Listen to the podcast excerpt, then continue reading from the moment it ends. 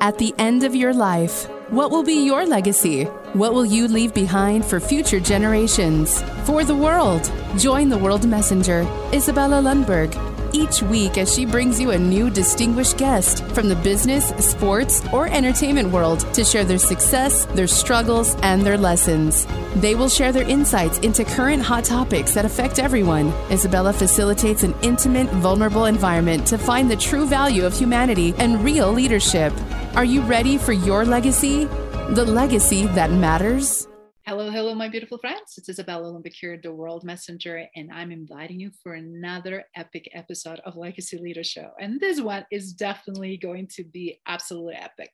I'm having a great friend here joining me from Austin, Texas, where is a lot of movement going on, and we'll find directly from him how is Austin, Texas looking these days. But he is someone who lived in Europe, and as a European, I've really loved to hear his background. He created amazing series of the books, and I cannot wait to share with you the gift I received, what books we're talking about.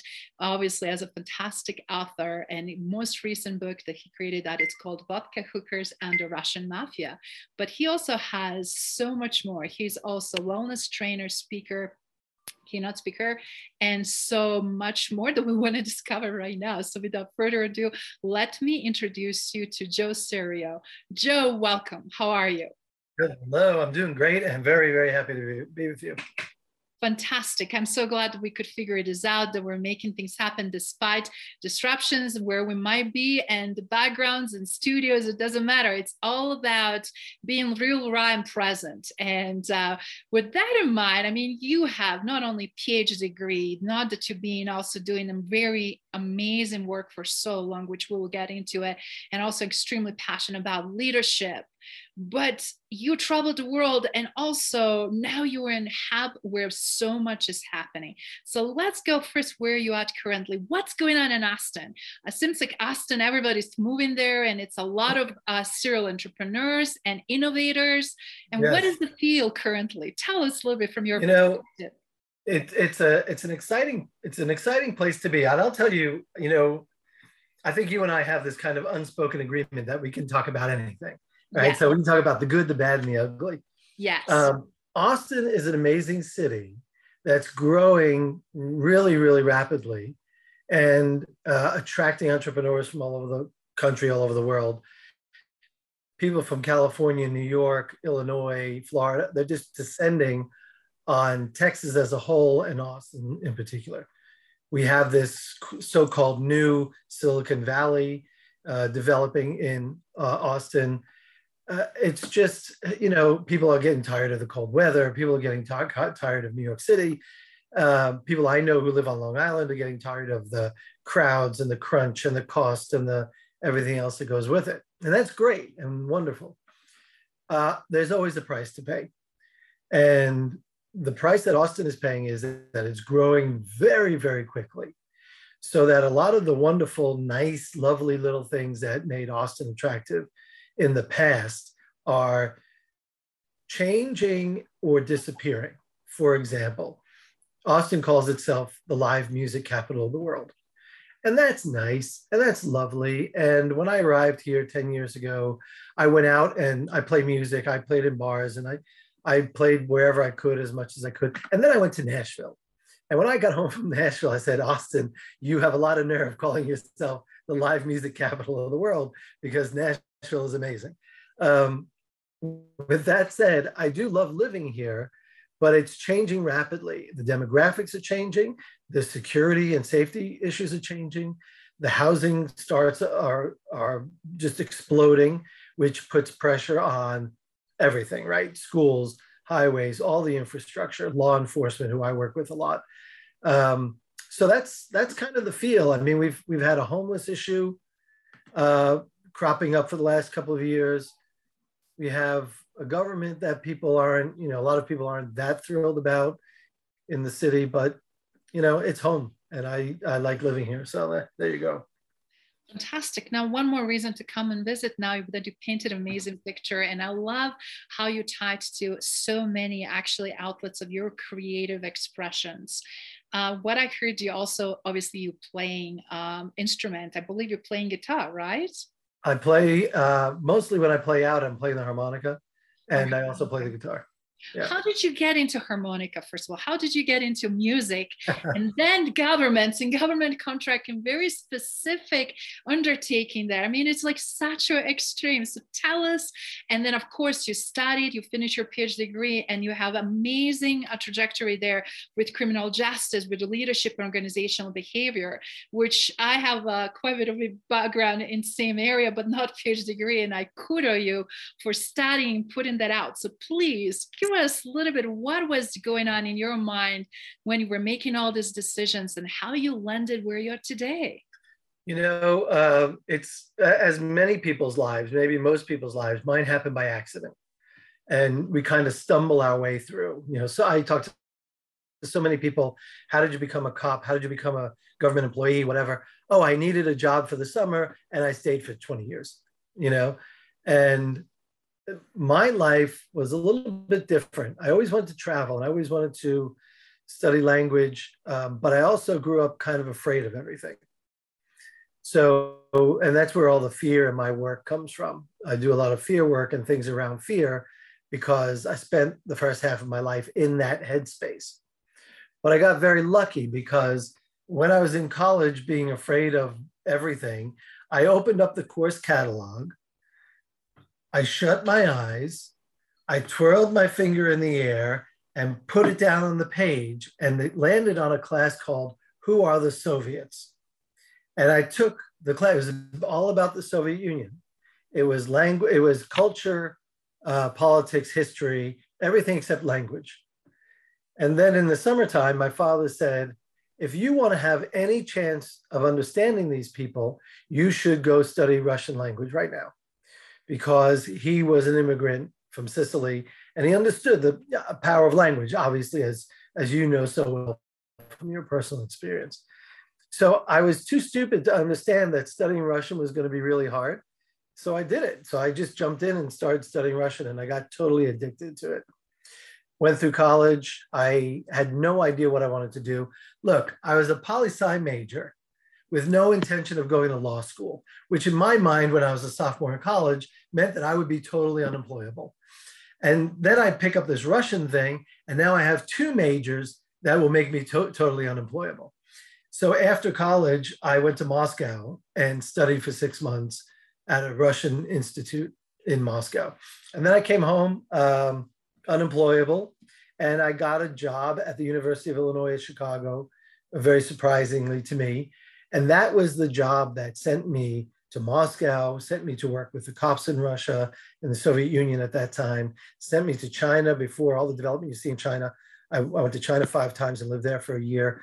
And, and it just was all that. You, you mentioned organically earlier that my life was just kind of, I started saying yes at a young age, mm. purely out of fear, not because I was so smart and philosophical and, you know, secure in myself. I just said yes because I had no nothing else to do. Because I didn't, I couldn't do the thing that I wanted to do the most, which was I wanted to be a speaker and I wanted to be a writer. When I was 13, 14 years old, I knew that. But, you know, I had that father who was depression era baby and all of that. And he said, no, you can't be a writer. You're not, it won't make you money. So forget about that. And so I ended up going on this big journey around the world for 15 years. Um, and I studied Russian, I studied Chinese. I, uh, I had an internship in the Soviet police for a year in their organized crime control department. Um, I just, I just kept doing, I just kept saying yes be, because somebody had their hand on my back and mm-hmm. said, go study this. So when I studied criminal justice for my master's, I wanted to be studying history and I wanted to be writing, but I didn't have any strength to really do what I wanted to do. So I just followed what people told me. And what people told me ended up giving me a crazy life with Russia, with China, with I ended up writing, I ended up finding out how books get written and how they get made because we were publishing books in our place in Chicago. Um, it just it changed everything, turned me upside down, and it got me introduced to the world of cops and probation officers and 911 and all that. So I just fell into it. I just fell into my life. And uh, it wasn't until probably, uh, to be honest with you, it probably wasn't until about seven years ago or eight years ago. No, no, let's call it 10. 10 years ago, I decided to pull the plug on everything. I, I finished my PhD and said, okay, I can be a teacher, a professor at a university and deal with kids 18, 19 years old for the rest of my life who come to class in their pajamas, who don't do their homework, get assigned to committees that I don't want to be on, deal with faculty who think they know everything but have never left their hometown. And it's like, no, I don't want to do that. So I really had to understand what is it that I love? Obviously, as you can tell already in the first 10 minutes, I love talking and and I love I love teaching. What I got from my family, what I got from my family of 14 is the love of teaching as the ninth of 12 kids, I'm I'm down the line of a long list of teachers. And my my parents also, in one shape, form, or another, were teachers. And that's I want to be in the classroom on my own terms, not part of a university, you know, making my three or four thousand dollars a month. I wanted to be on my terms and see where I could take it and see how much in terms of revenue, frankly, and income, how far can I go with that? in terms of really getting to people and turning that switch on for them. How far can I get with that? Can I see people changing their lives because of something I said? And that was it. Wow, what a journey. a lot of great information here. And, and, and I love how you faced the fear head on and then continued uh, building and having those stepping blocks in process of self-discovery. Because one of the things I learned, um, nothing can really tell us more about what we are capable and what we're made unless we allow it to self-discover, right? And Sin Secure, perfect example of that. Um, so you've been going from Europe to Russia to writing to discovering all of that, and then um, obviously publishing series of phenomenal books, which I will share in a second. But what I wanted just to point out similarly language how language different cultures right can be amazing assets and how much of that can open the doors but also those experiences can shape uh, what you're currently doing but before we dive into that um, what do you feel like was the most crucial for everybody watching and listening uh, when you look back stepping stone for where you are today beside facing the fears and embracing the change and being willing to put yourself to be vulnerable? What else would you say attributed to that? Because obviously you build those muscles and and and you created something super amazing uh, some of it was the people that I was around. And, you know, some people may find this a little bit surprising, but the first person who really opened my eyes was a general in the Soviet police who was my boss when I worked at National Police Headquarters. And he was the deputy, he was the deputy chief of organized crime control for the entire Soviet Union. And I had a chance to spend a lot of time with him. I spent time at his house and in his apartment his wife was my Russian tutor, my Russian language tutor. And um, it turned out that about six months or seven months before I met him, my father died. I was 23, 24 years old. And it turned out that this man's son had died when he was 17. So there's this kind of this thing happening, right? And he was the first he was the first man I saw personalize and demonstrate philosophical abstract concepts. For example, you used the word integrity earlier. Yes. Right? Integrity, commitment. Like I saw him do things. I saw him live those words. I saw his staff respect him. I saw his enemies, his political enemies respected him. Gangsters respected him because he was he was super bright, super clever. Uh, he was a man's man and a cop's cop. And to see that kind of experience, to have that experience for me in my early 20s, because I had a father who he never had to do anything because he had 12 kids. But when I see this guy, Gennady, in Moscow leap when his wife calls him from the kitchen, that was a totally foreign concept to me. When I saw him keep his word no matter what, in a lot of ways, that was a, a foreign concept to me. You talk about leadership. Yeah. I was, I had, a I had a chance to watch him. He said, come into my office anytime you want and sit. I would sit in his office for three, four, five, six hours at a time, watching how he worked. That was a huge moment for me, just, just being with him and watching him. That was that was pretty special. Mm. It's so beautiful to reflect back, isn't it, and see who was the pivotal um, and, and, and, and what was the pivotal either step or action or decision, right? Mm-hmm. And as they say, rest is history. And, and with threshold and, and ex, ex, um, obviously magnitude of things that you accomplished since then. And it's so beautiful also to see because a lot of times people get antsy, wanted to have a solution or choices right away, very fast, very quickly. But the reality is, it takes the time, it takes effort, right? But things always, as they say, happen with the reason and opportunities that you've been presented with, you jumped on. And how many times we left opportunities on the table or, or we felt we're not ready. And I love what you mentioned earlier also, how much you face the fears and one my book obviously is from fear to greatness and and i can resonate on so many levels with our similar backgrounds and stories. So I wanted to just to show audience here something guys. I was surprised. I received santa claus amazing gift of all of these books and then this amazing book right here which we'll depict here. And i wanted to also introduce you to the series that i'm being uh, given here. Um, which also shows how to be resilient, which I think it's phenomenal uh, right now, obviously tremendous need, as well how to be also emotionally intelligent and then how to overcome fear. You've mentioned this multiple times. And do you mind sharing, just uh, looking at these three titles in three books together, um, how did all of this came about and how did you uh, push this forward to share this amazing wisdom and publish the series of these phenomenal books here? Yeah, so um, because of the experience I had growing up and being afraid of everything, everything that I do now revolves around fear.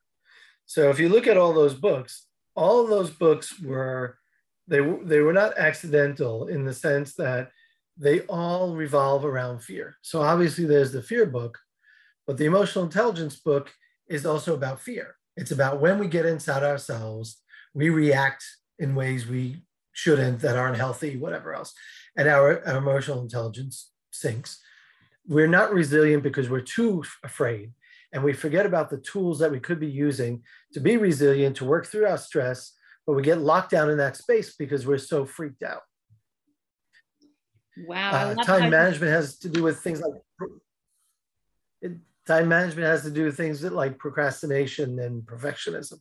Those are all solidly fear-based reactions. You know so i wanted to I wanted to tap in. There's uh, another book on public speaking, right? These are all just these are all just kind of almost like symptoms or or or surface manifestations about what's really going on inside of us.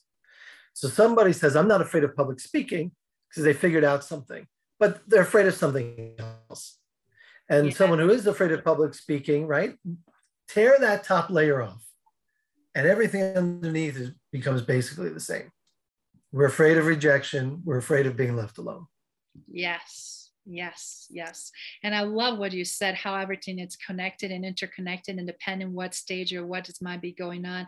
I was looking through all of these, uh, obviously, books, and I was just so impressed how distilled, how to the point they are, how relevant, how timeless. They're absolute evergreen in my mind because um, things that people were dealing 10 20 30 years ago obviously and then they're doing and dealing with that today and your generation. And i love what you said boils back to that fear of being rejected. That is number one fear in my mind and specifically in recent years uh, even before covid but now even more so and and how we navigate that. So what would be based on your experience one of the best ways to navigate and and, and get over the fear of rejection Um, so there are a couple of things. One is let, let me give you a quick example, and Please. and this this will start to answer the question.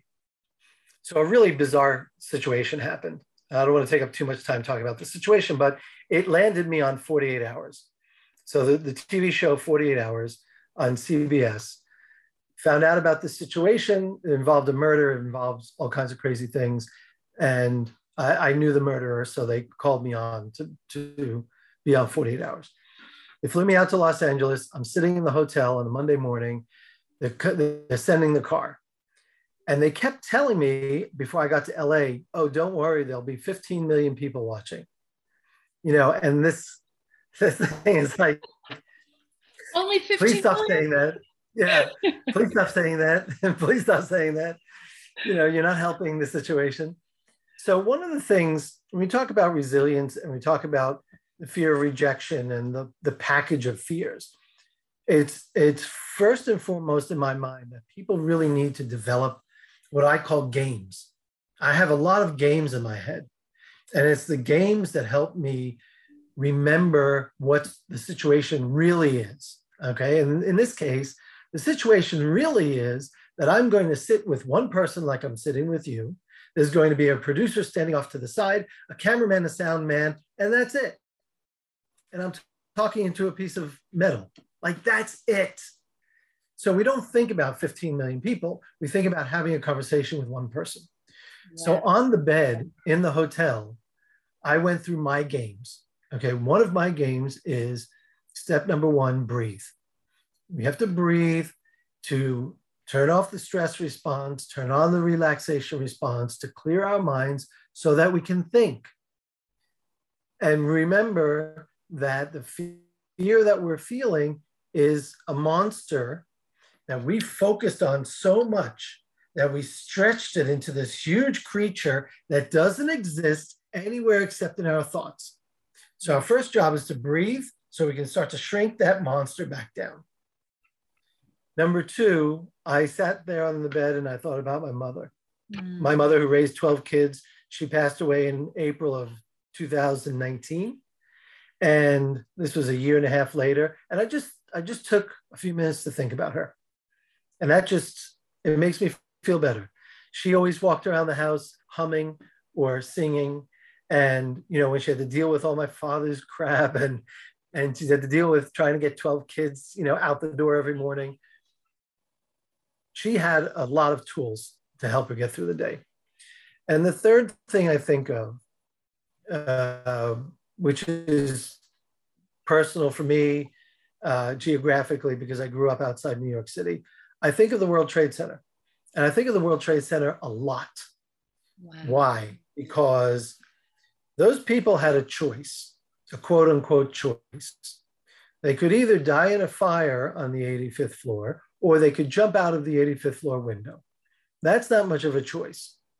Okay. But for me, there is nothing in, in my life that comes close to being that scary. And so I have to sit back and remind myself that whatever it is that I have on my desk, whatever it is I have going on in a relationship or conversation or workplace, isn't going to come even remotely close to what those people had to deal with. I lost friends from high school in the World Trade Center. I had, we, it took us six hours to find my brother who was trapped in one of the buildings. You know, he made it out okay. But then you start thinking about wait a second, who told you that you're going to get 85 years? Who told you you're going to live a long life? So if your God or your creator or your whatever, the universe comes to you one day and says, why are you spending that time watching that episode of Law and Order for the 15th time when you know that you need to be going doing your your life's purpose? Hmm. Because that's why you're here. And so all of that combined with being very careful about who I keep around me. Yes. I surround myself with people who are fair to me, that are honest with me, and they're supremely optimistic people because I know that I was born just like I grew up programmed to be negative and to be uh, fearful. And so I can do, I can get myself to the point I need to get to a lot on my own. But when I can't, I can't do it all myself. So I'm going to go, I'm going to go to a podcast and listen to an inspiring podcast. I'm going to go to a video and listen to a motivational video. I'm going to call my buddies who live down the street and go meet them for lunch because I know that the rejection thing is also an illusion. Mm. I thought I was rejected by my father. My father had 12 kids to raise was born and raised in the Great Depression and had tremendous amounts of fear. And I know that my fear of rejection was my inheritance, my inheriting the environment that I grew up in. And we all do that. We do that with our parents, we do it with our bosses. If we work for someone long enough, we inherit their stuff. And we have to remember that their stuff was based on their situations and their fears and their experiences. And by the way, all those things about my father had nothing to do with me such a powerful story and thank you for sharing that. Not only the process that it's easy to follow with those three steps but also to really go back and think about similar stories that single every single one of us had and, and then really recognize what is it and what is not right? Facing the fear head on and figuring out uh, what, what what is illusion as you said what we mispor- uh, misportray and and how that sometimes not only hold us hostage but don't not let us to grow. And if you stayed there in that mindset, you would not accomplish remotely anything as you did so many amazing things from your education to travel to publications and as well as obviously stages you've been uh, and companies that you've been assisting with but what I love about how this also distill accumulate back to serve and your service, you do something very unusual. Do you mind sharing a little bit, beside obviously being published author and keynote speaker, that is very hand in hand, but you're also supporting and helping um, government very specific types of trainings. And that is kind of really amazing to see. Do you mind sharing a little bit about that? Not at all. Um, I I wandered into the, the space of training probation, okay, and leadership training. I had my ideas for a long time, and it took me a long time to get the nerve to, to go do it, which yeah. is why my book series is called Get the Nerve. Um, and so I started training probation. I stumbled into law enforcement because I had a lot of contacts there. And then one day, a participant in the class comes up to me and she says, I, I'm a 911 dispatcher and I get sent to these classes because we don't have enough good training that's directed at, at us. So, okay, there's a market opportunity. There's a niche that needs to be filled. Let me go, you know, figure that out. So I met a dispatcher from Los Angeles. The two of us set up a company. We started training dispatchers all over the country. I, uh, you know, to be the way I'm wired, that if I'm going to be legitimate about this, now I've got to go into 911 centers. So I've spent more than 100 hours in 911 centers listening to calls, uh, talking to dispatchers, talking to supervisors, partly because by and large, they're kind of ignored. You know, I think, I don't know if society thinks they're just, you know, secretaries or, you know, clerical, st- you know, answering the phone. They, they don't answer the phone. That's not what they do. They do answer the phone plus about 19 other things. And they're usually doing them all at the same time. They're sitting there with seven, eight, nine screens in front of them. They've got belligerent citizens on the line. They've got other lines ringing. They've got five, six things going on at once. And they're trying to juggle all this while at the same time they're sometimes listening to people die. While at the same time they're trying to give instructions to a husband to deliver his wife's baby in the backseat of the car while they have a four year old who is drowning and someone is trying to do CPR. Right? You think about that, like it's the most amazing audience I've met in my life. Like I love audiences and I love speaking with, with groups, but this group in particular, they're amazing and they're fun and they have dark humor, just like you would expect. And they are overlooked and underappreciated and understaffed and underpaid. And I want to bring my training to them. You know, I train at companies, but only when companies ask. I don't market to any companies yeah. because by and large, companies have tons of training and they've been through college and a lot of, a lot of people have master's degrees and whatever else. These guys have, you know, relatively little comparatively speaking. I love this audience. And one of the things that I that I realized, I've been to a lot of leadership trainings, and in my mind, it's kind of a line, right? And above the line is, you know, let's talk about the ideal characteristics of a leader. And what are the, you know, attributes and, you know, all that, you've, you've been through that before. I mean, everyone's been through that before if they've been to a leadership program. And they do the DISC uh, you know, assessment and they do other personality profiles and all that thing. Great, wonderful, fantastic. I wanted to occupy the space below that line. The space below that line is who is showing up to your organization?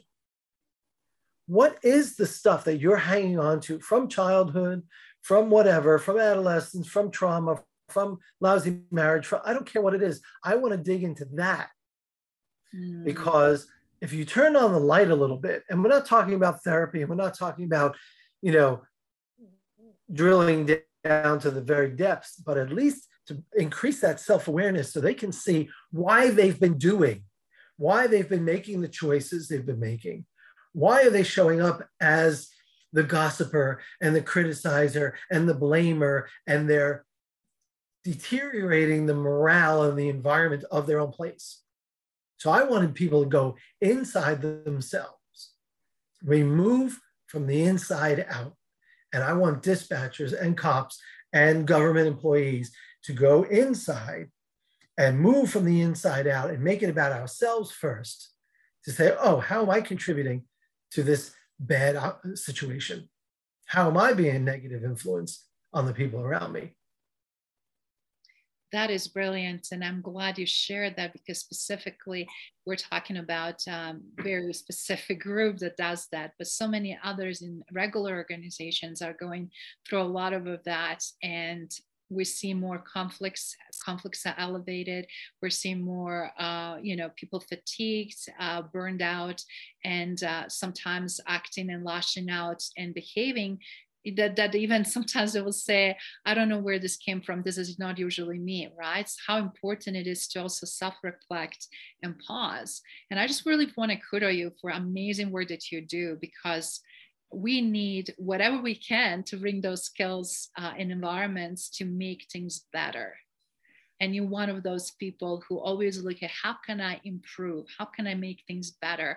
How can i contribute? And that's what's really all about. So uh, thank you for sharing that. So now if you don't mind i would love to uh, jump into something that i'm sure so many are curious about which is this book. Um, and I know you talked about your experience in being in such a close proximity with some of the top people in Russia in terms of their um, uh, work and and security and safety and KBG and all of those things that we watch in the films, we hear it directly, indirectly. And growing up in former Yugoslavia, I had my own fair share of, of understanding what's going on there during the 80s and 90s, right? And collapse of former Yugoslavia and Soviet Union help and all this crazy stuff. So um, how this all came about, and I just wanted to say for everybody that didn't have a chance to look at uh, this book yet on Amazon, I will highly encourage, as well as his amazing series here again, um, to get to nerve and step up and do something that I found again tremendously, tremendously helpful, even if it's just the one of the series. So please jump in.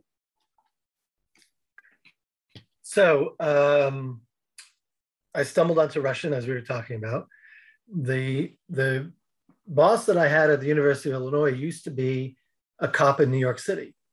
He was a police detective in NYPD. He got his PhD. He became the vice chancellor of the University of Illinois at Chicago. And he set up a center called the Office of International Criminal Justice. And, and just he just sent people all over the world. he sponsored scholarships and and you know um, people conferences and whatever. Uh, and he was crazy. He was a little bit nuts, right? So he uh, he sponsored, he co-hosted a conference in Cairo with the Egyptian police. Just to give you a quick little thing about how nuts he is, he was at the conference in Cairo, leaves, goes to Tunisia, lands at the airport. Somebody with a 44 a 44, a Mercedes, and can't speak much English, is at the airport in Tunisia to pick him up and drives him three hours into the desert. And my boss had an interview with Yasser Arafat.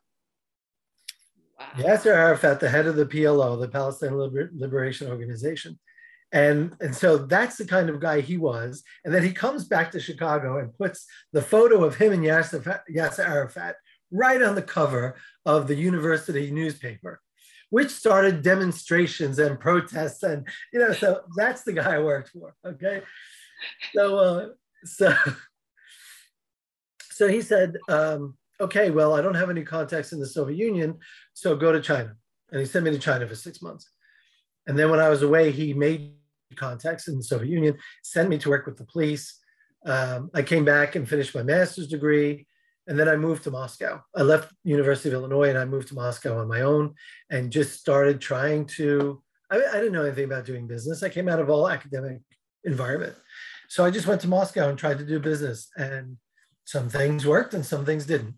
I, I worked with corporate clients uh, to help them get information that they couldn't get. You know, who are their partners, background investigations, things like that, because I had those connections in law enforcement.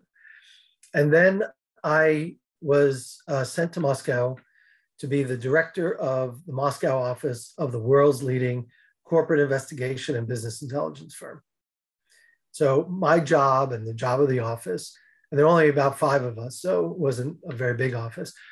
It was to keep American and European companies that were investing in Russia out of trouble. And we, when they got into trouble, to get them out of trouble. so sometimes that meant out of the trouble. sometimes that meant, you know, going to the airport in the middle of the night under armed guard to get the families out safely, you know, when there's a mafia group banging down the doors of our clients. You know, it was, it was whatever, whatever came across our threshold is uh, what we had to do because we were a small office. So sometimes, honestly, it was uh, bodies chopped up. I don't get too graphic, but sometimes it was just uh, murder. Sometimes it was, you know, mutilation. Sometimes it was a missing person. Sometimes it was uh, background investigation. Sometimes it was racing people to the airport in the middle of the night. So, but here's one thing I learned: the big takeaway for me, from a leadership and from a self-leadership perspective. I learned in Moscow that when things get crazy, I get more and more calm, which I did not know about myself.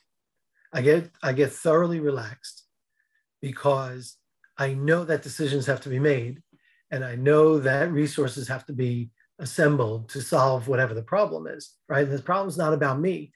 I have to, you used the word earlier, it's a role of service. You have to serve your clients to keep them safe. And you marshal all, all the forces that you can to make that happen. So the first week that I was in this job, one of the 26 year old employee of our client was arrested by the KGB and was going to be brought up on espionage charges. So that got a little bit crazy, you know. So it was just okay. Maybe that's where I learned all the breathing as I started breathing. Okay, just breathe. Just take 30 seconds at your desk and just breathe. Clear your mind. Keep your IQ high because when we start panicking, our, our, our IQ falls and we can't think straight we actually lose IQ points. So we have to make sure we stay calm, keep our IQ up, think about what's really happening here, and go solve that problem. So that was uh, that was a ton of fun. I don't know what to tell you. It was I was there for most of the '90s, and it was, you know, other than driving a cab in New York, which I've also done, uh, it was the most fun job I've ever had. So, was, I don't know. That is amazing story again and experience and being in the midst of that. And i'm sure a lot of the reflection what you experience uh, that is what we can find. And i just started reading so i did not finish reading the book but is a lot of, of that really uh, reflecting on what you experience during those times and and in portraying that through really interesting lens? Yeah that book is uh, 99% accurate. So people ask me people ask me you know you know it's a it's a novel. I said no it's not a novel. It's it's basically a memoir slash detective story because all these things are lead up to some place at the end of the book. Yeah kind of a surprising place but um, so no it's you know there's a little bit of literary license but that that story is you know 99% true Amazing. So for everybody again to love the grit story, wants to learn what really has happened happened during the time in 90s in Russia and KGB and all the suspense and crazy stuff, please go for it because honestly it's it's a thriller and it's a great great read um, so i'm again i'm super super grateful and, and and excited to continue reading but also grateful to get that as a gift. I mean you are amazing. And with that in mind i mean you walk us let through me, go, go, ahead. let me, let me just say very quickly while we're thinking about it um, a shame a shameless commercial plug.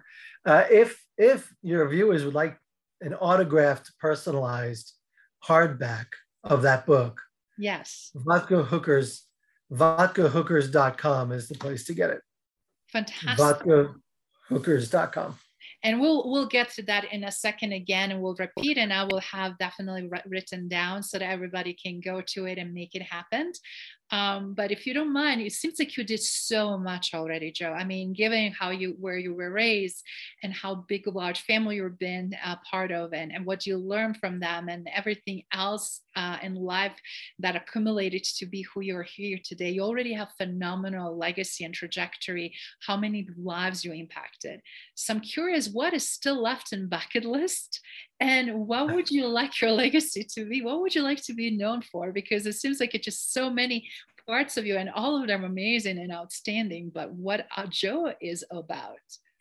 Yeah. Uh, so let me just say uh, before we go on that uh, I there's no way I could do what I've done without my parents having been who they were. Mm. It's easy to talk about the fear part, but the fact of the matter is there were a tremendous number of seeds that were planted by my father and my mother that helped me to see the world in a certain way, that helped me to create all those books, not just create those books, but we did all those, all the books that you have in front of you, we did ourselves. You know, all of them are self-published, all of them we, we designed and did everything ourselves. So, um, so I have to say that, and that in terms of their legacy, you know, and, and their legacy of raising kids and everything. Um, so the big thing on my plate right now is uh, I'm expanding my work with 911 dispatch and now focusing on organizational culture and creating special programs for directors of 911 dispatchers because I want to create a way, a plan, a blueprint for transforming 911 centers so that they can have what they deserve and they can be who they are able to be that they can be there for each other to not regret going into work or not be annoyed going into work or understand how to handle the stress of you know those calls the accumulated stress over time the burnout all those things. And there are com centers communication centers that are amazing. And i want to take what they do and what they've done and use those as ways to model the way for other centers so that 911 can be even more awesome than they are already. Uh, in terms of me, I, I don't I don't ever think about that. What I want my legacy to be, I you know, I've thought about that question only from this perspective. When you work in the in in the uh, academic world, people will say, "Oh, he made a contribution to the field," and all the articles that he wrote well, we don't sit writing articles saying, I'm making a contribution to the field, right? We don't, we don't think like that's for other people to decide, right? So I don't think about legacy at all, ever. about about me, about how I want to be remembered, or I want my name on the side of a building. Like none of that has any real meaning to me. I just don't think about it. I just here's what I do think about. I have three pillars of my business. One is my activity has to make sense from a business perspective. The second is it has to be fun. It has to be fun for me. It has to be fun for the audience. It has to be, you know, so I play the harmonica during my classes as part of the class. I show family photos to talk about the family because it's different. And the third pillar is it has to have the content has to have the uh, possibility of changing somebody's life. That has to be engaging to the point where they can get it and get it easily and digestible, digestible, and they can go off and change their life. That's my whole game. Which is literally summing it your legacy, which is fantastic. And I love what you said. It's not about building your name just so that you that feeds ego, for example, a plaque on the building or whatever. A lot of people have a very specific ways what it is, but more and more people are thinking, you know, what can I contribute? What can I do? Where can I impact more? And where can I serve the best? and and obviously that is fantastic trajectory so we cannot say how much we wish you continuous ongoing success and how super excited i'm to have you back and have a follow-up conversation because we just scratched the surface here guys right? Isn't it great to hear from joe and everything he has to share with all those amazing stories? In closing joe if you don't mind just uh, for everybody watching and listening what would be your piece of advice? Because you not only grew exponentially emotionally, mentally, physically, psychologically, obviously. You push yourself further, you put yourself in those vulnerable positions and situations. What would you just suggest um, for anybody that is going through fear and need to break through or going through a lot of change and they're not sure uh, where to start. I mean you already explained some of the elements but what would be just in a closing something that they can say hey man i would love to follow your footsteps or i would like to at least get some of the wisdoms and what that would be? Yeah uh, so number one is go find other people who are doing what you want to do and go ask them. They'll tell you how to do it Number two, um, be careful about rumination. Right? Rumination, just thinking and thinking and revisiting bad things and revisiting bad things. Um, nine nine and a half times out of ten, action is going to be better than getting stuck in the emotions or getting stuck in your past. So just do something. Do something. You know, so go find people that are doing what you do.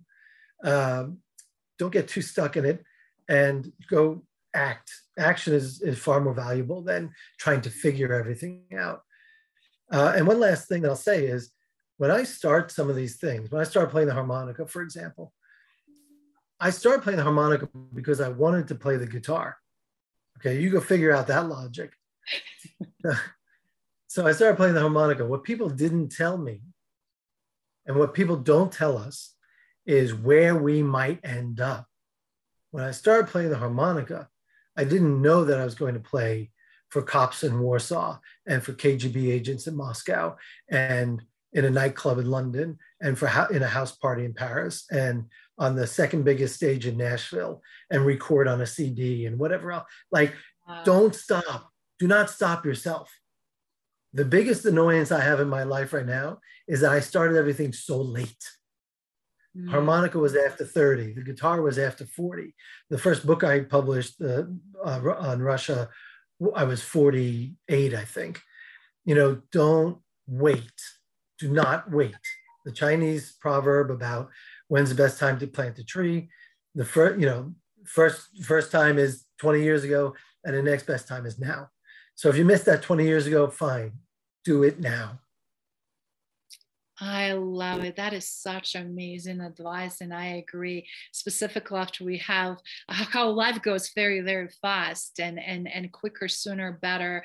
Yeah, we do. It's all about that amazing action. That is fantastic advice. Honestly. I was like, I needed to hear this, Joe. You don't have no idea how much. Uh, with that in mind, for everyone that don't have a privilege to be connected with you on Facebook and LinkedIn, like as I do and know you for years, how amazing you are. Uh, what would you like for audience to do besides obviously go to Amazon and get all of these great books? Uh, where else would you like them to go to to connect with you? And uh, you mentioned a personalized autograph of this amazing 99% accurate personal story in this book. I mean, that is amazing deal, guys. So where they should go? So for the book, it's vodkahookers.com. Okay. Vodkahookers.com. Uh, my government website is glttraining.com.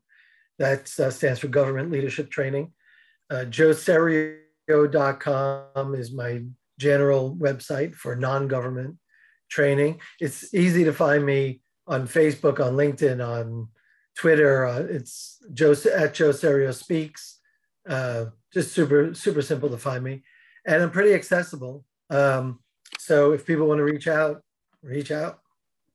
Fantastic. And he's all over the social media. And guys, if you wanted to hear some more stuff, yes, he will be back, but please take a look and check what he's already done. And um, looking forward again to have you back. Thank you so much for your time and being here with us today. Thank you. I loved it. Thanks. Thank you for listening to Legacy Leader Show. If you enjoyed the content and had a positive experience, then please leave us a positive rating. In addition, leave us positive review whenever you are listening on whatever platform there might be. Make sure your friends and family also know about the benefit and value that we provide and what we have to offer. Cheers.